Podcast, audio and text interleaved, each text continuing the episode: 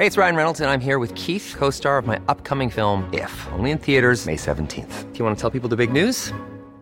All right, I'll do it. Sign up now and you'll get unlimited for $15 a month and 6 months of Paramount Plus Essential Plan on us. MintMobile.com/switch. Upfront payment of $45 equivalent to $15 per month. Unlimited over 40 gigabytes per month. Face lower speeds. Videos at 480p. Active Mint customers by 531.24 get 6 months of Paramount Plus Essential Plan. Auto renews after 6 months. Offer ends May 31st, 2024. Separate Paramount Plus registration required. Terms and conditions apply if rated PG. Hiring for your small business? If you're not looking for professionals on LinkedIn, you're looking in the wrong place. That's like looking for your car keys in a fish tank. LinkedIn helps you hire professionals you can't find anywhere else, even those who aren't actively searching for a new job but might be open to the perfect role. In a given month, over 70% of LinkedIn users don't even visit other leading job sites. So start looking in the right place. With LinkedIn, you can hire professionals like a professional. Post your free job on linkedin.com/people today.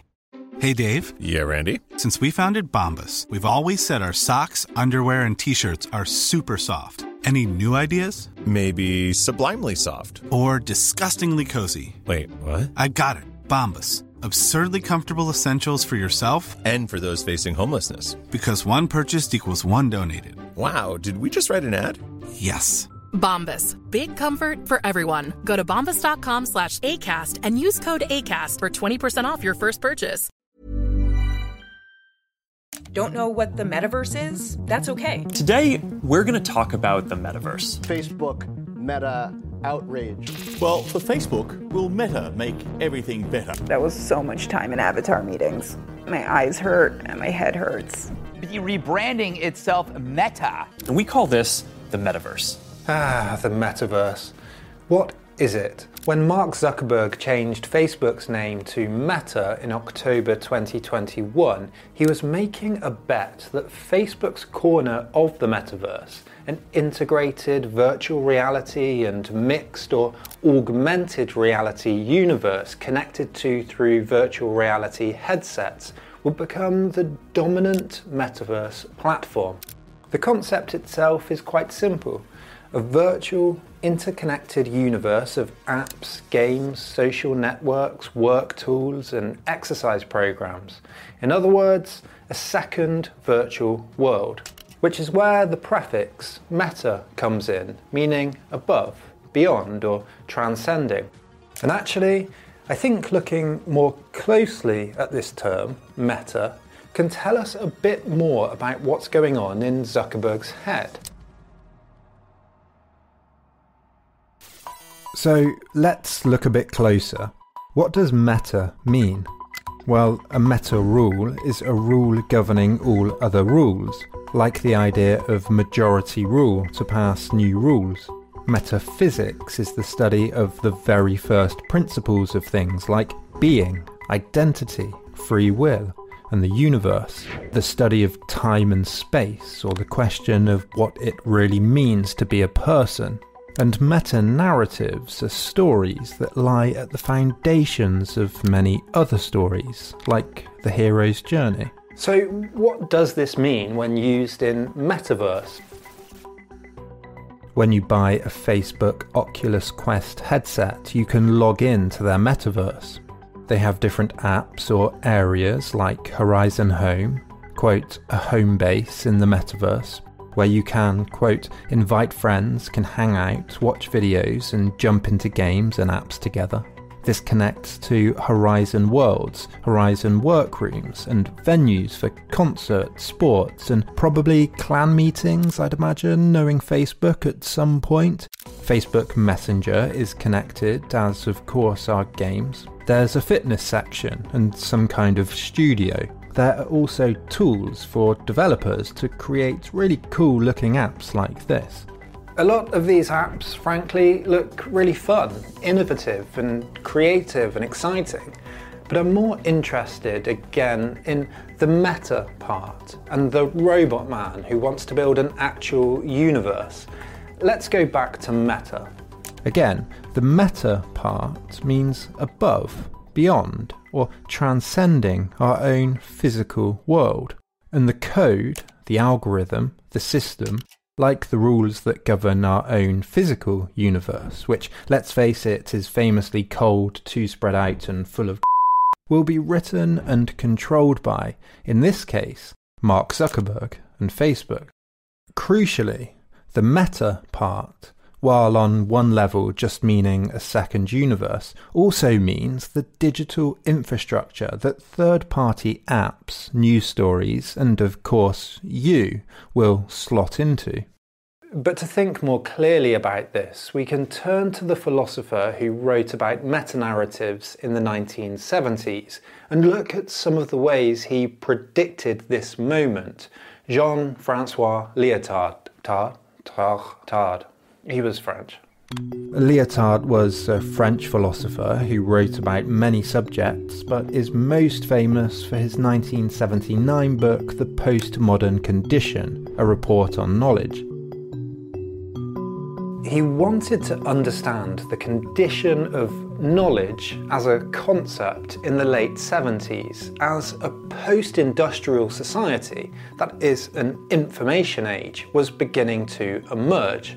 He believed Western society was experiencing a crisis of narratives that were altering what he called the rules of the game for science, literature, and the arts. In fact, pretty much everything. Modern knowledge, he thought, up until then, had been part of a grand narrative that legitimated it. Legitimated for him meant justifying, asking the question, what is this knowledge for? Answers were usually grand or meta.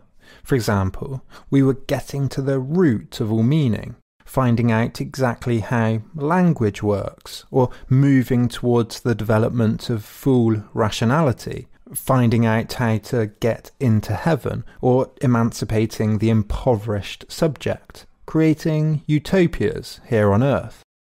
He thought that people had believed these things throughout the 19th and 20th centuries, but that was beginning to change somehow.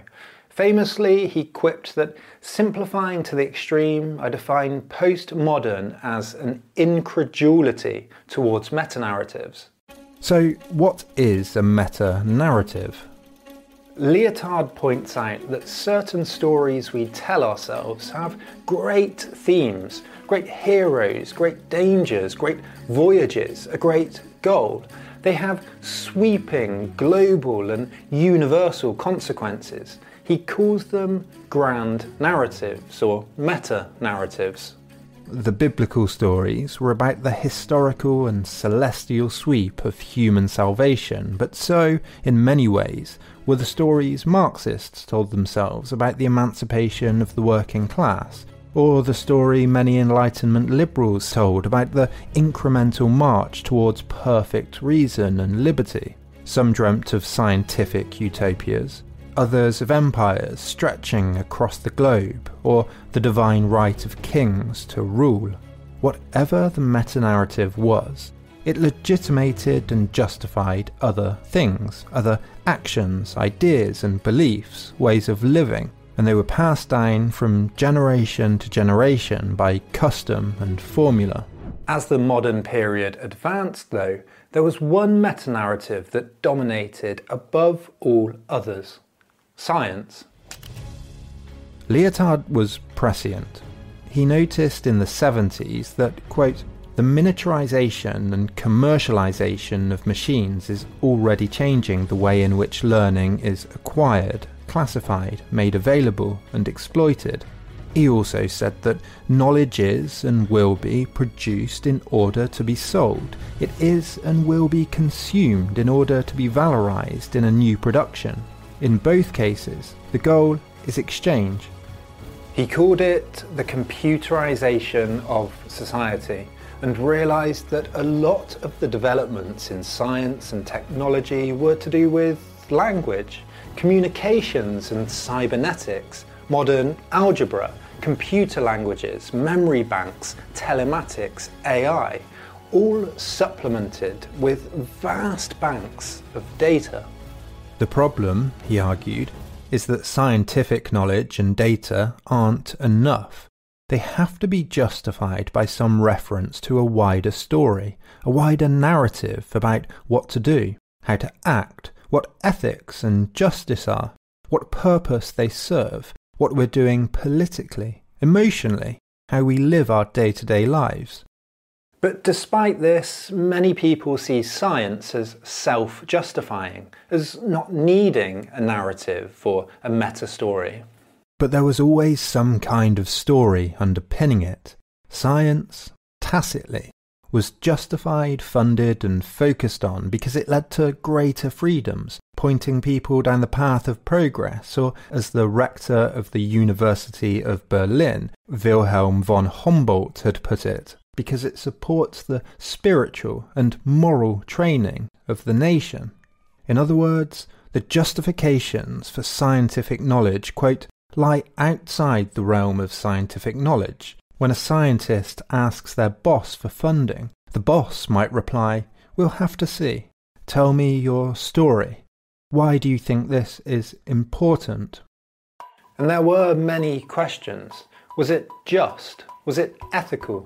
Was it in keeping with the national character? Should we be doing this? Who should be doing this? The problem was, as he saw it, that the stories, the meta-stories, religion, truth, progress, reason, economic development, emancipation, were themselves being questioned. They were no longer taken for granted. So, what does this have to do with Mark Zuckerberg? I started Facebook. I run it. And I'm responsible for what happens here. All social media platforms have a meta-narrative underpinning them. The employees of Facebook have to tell themselves stories every day about what they're doing, how they're living their lives. And like telling a story, they have to decide which post, which tweet, which news item, photo, video, or advert to show you next. They guide the conversation you have with your platform. And the algorithm, of course, is trying to get you to spend as much time on the platform as possible. Their goal is this, that the next thing in the feed in front of you conforms as precisely as possible to what your desire to see is in that moment. If it gives you precisely what you want to see, you stay on that platform longer. And of course, advertisers are motivated by this same logic too. They want to align their product with your desires. As well as serving you what you want, Facebook wants you to be served and to click on the most profitable ads, the ones that pay the most, have the largest pockets. So their interest is not in serving you exactly what you want, nor in serving exactly what the advertiser wants, but in serving a feed where your desires, addictions, biases, joys, both good and bad, are somehow merged with the desires of the advertiser. Serve the desires of the capital that keeps the platform running. And as we'll see, there's a lot more that goes into this. And the obvious question is whether we want Mark Zuckerberg defining the meta-narrative of the entire meta verse. The Facebook papers are more than 10,000 documents downloaded by an internal whistleblower at Facebook. We're learning more about the inner workings of Facebook, revealed in a massive collection of leaked documents and presentations, and altogether they suggest that Facebook knew its platforms, Facebook, Instagram, WhatsApp, can fuel hate, polarization, conspiracy theories, and misinformation. Between, do you want to reduce harmful content? Or do you want to reduce people's time on the platform? You choose keeping people's time on the platform. In October 2021, the Facebook papers, thousands of documents leaked by former employee Frances Haugen, revealed that time and again, Facebook discovered deep-rooted problems in their algorithm that it went on to either ignore or worse, perpetuate. Vox wrote that Facebook is distracting from the problems it creates or contributes to in the real world, issues like harming teens' mental health, facilitating the spread of disinformation, and fueling political polarization. The documents show just how many decisions are made at Facebook not by an algorithm, but by actual people at the company, behind closed doors, telling themselves stories, motivated by profit that ultimately, and I think terrifyingly, affect all of our lives. To take just a few examples, last year Zuckerberg testified before Congress that Facebook removes 94% of hate speech on the site, while the leaked documents reveal that internal researchers estimated that the number was closer to 5%. I mean, is that not perjury? Another revelation was that the developers gave the angry response emoji a 5 times greater weighting in the algorithm than the like response because anger kept Facebook users engaged longer. That means if 4 of your friends liked a post and one of them angry responded to a post, the algorithm would show you the angry one. Facebook also regularly makes decisions that have global geopolitical implications. For example, Zuckerberg personally made the decision to block the account of a teacher in Vietnam who had been critical of the Vietnamese government, leading to the teacher's arrest and several deaths in a raid. And during the Stop the Steal protest, when Trump supporters stormed the Capitol in Washington, the papers revealed Facebook had a Capitol protest break the glass response, with levers set up ready to demote certain content and freeze comments in certain groups. Now, whatever you think of any one of these cases individually, does anyone out there really think that Mark Zuckerberg lording over literal levers like he's playing some real-life version of SimCity is a good idea? What's been seen over the history of monopolistic, closed-door, secretive institutions is that without checks and balances, democratization and transparency, those hovering over those levers often get greedy, naive and arrogant, or just slip up, pulling the wrong lever and accidentally, well, game over. And I'm not sure we want a game over on an entire universe. And if that wasn't enough, even Meta employees are concerned. One asked in an online meeting, how could we avoid a dystopian reality where the metaverse is used as an opium for the masses?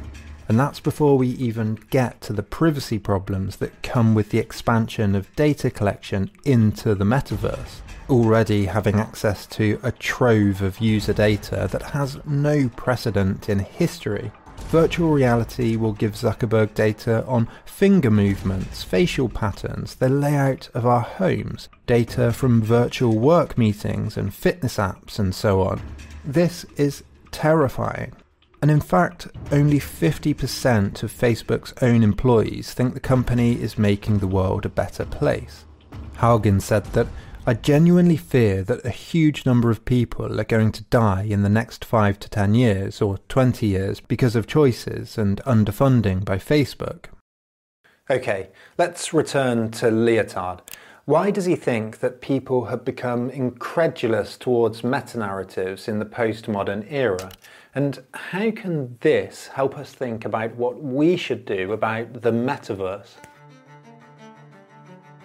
Lyotard points towards new postmodern sciences emerging in the post-war period as an example of why meta-narratives are being met with scepticism.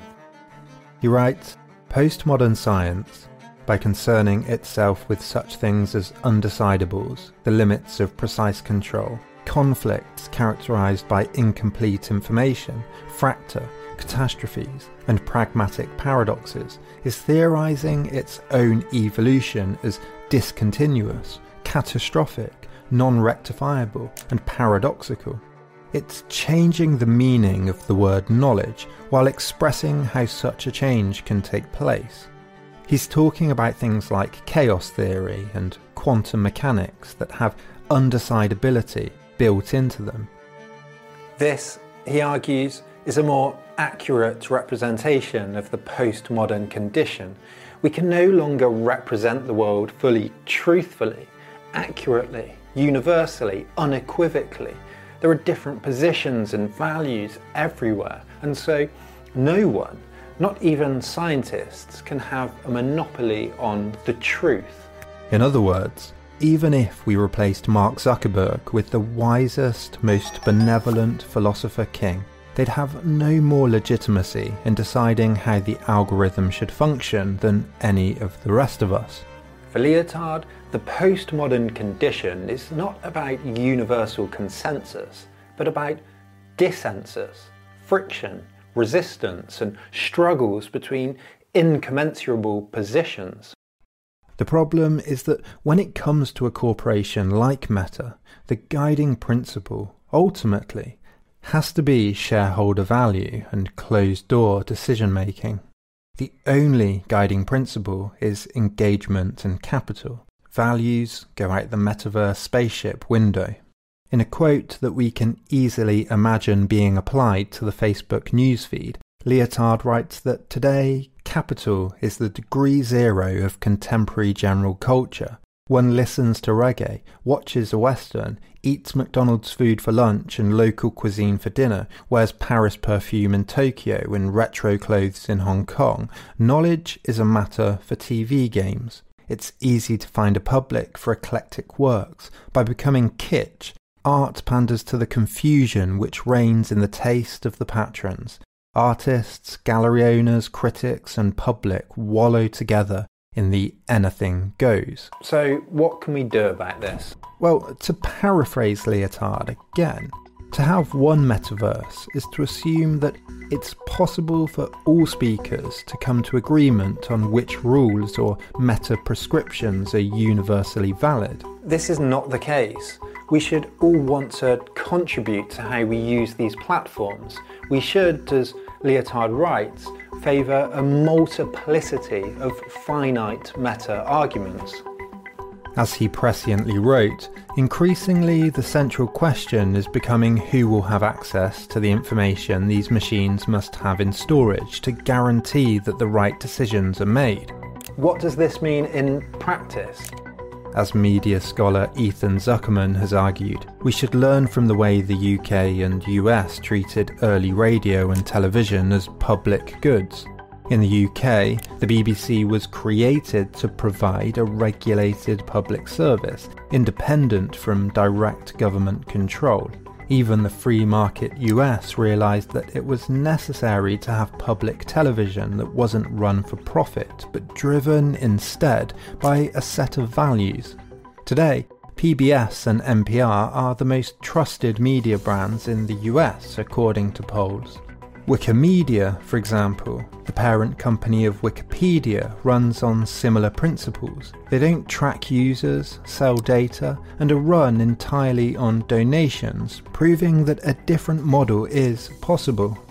We should, as Zuckerman argues, approach internet platforms in the same way.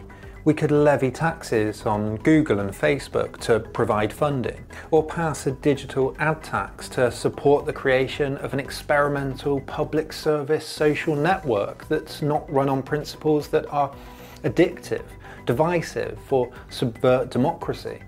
We could support open source alternatives where users could contribute to decisions about how the algorithm functions.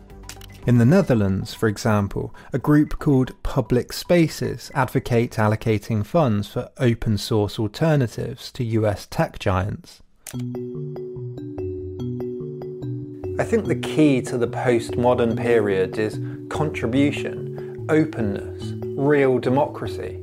The robber barons of the 19th century created huge exploitative monopolies in infrastructure, oil, industry, that were ultimately broken up and regulated because of the clear danger they represented to democracy. And that was over 100 years ago. If we don't do the same with social media corporations, we're in real danger of going backwards and worse. No single organisation or person should have control over the meta-narrative. In democracies, we all deliberate and decide. Together, we all, as Lyotard said, have mini-narratives of our own to contribute. Thank you, as always, for watching. And a huge thanks, of course, as always, to my Patreons, without which this just wouldn't be possible. So if you want to see scripts, if you want to chat in the Discord server, if you want your name in the credits, but most of all, if you just want to help support, make this content, then click the link in the description below. If not, you can like, you can share, you can leave a comment, all those things that help the algorithm. Thank you so much, and I'll see you next time.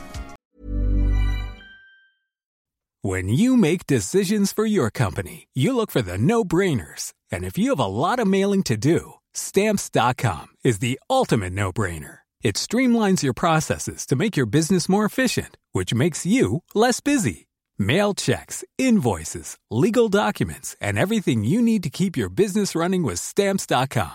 Seamlessly connect with every major marketplace and shopping cart. Schedule package pickups and see your cheapest and fastest shipping options from different carriers. With rates up to 89% off USPS and UPS rates. And with the Stamps.com mobile app, you can take care of mailing and shipping wherever you are. Make the same no-brainer decision as over 1 million other businesses with Stamps.com. Sign up with code PROGRAM for a 4-week trial, plus free postage and a free digital scale. No long-term commitments or contracts. That's Stamps.com. Code PROGRAM.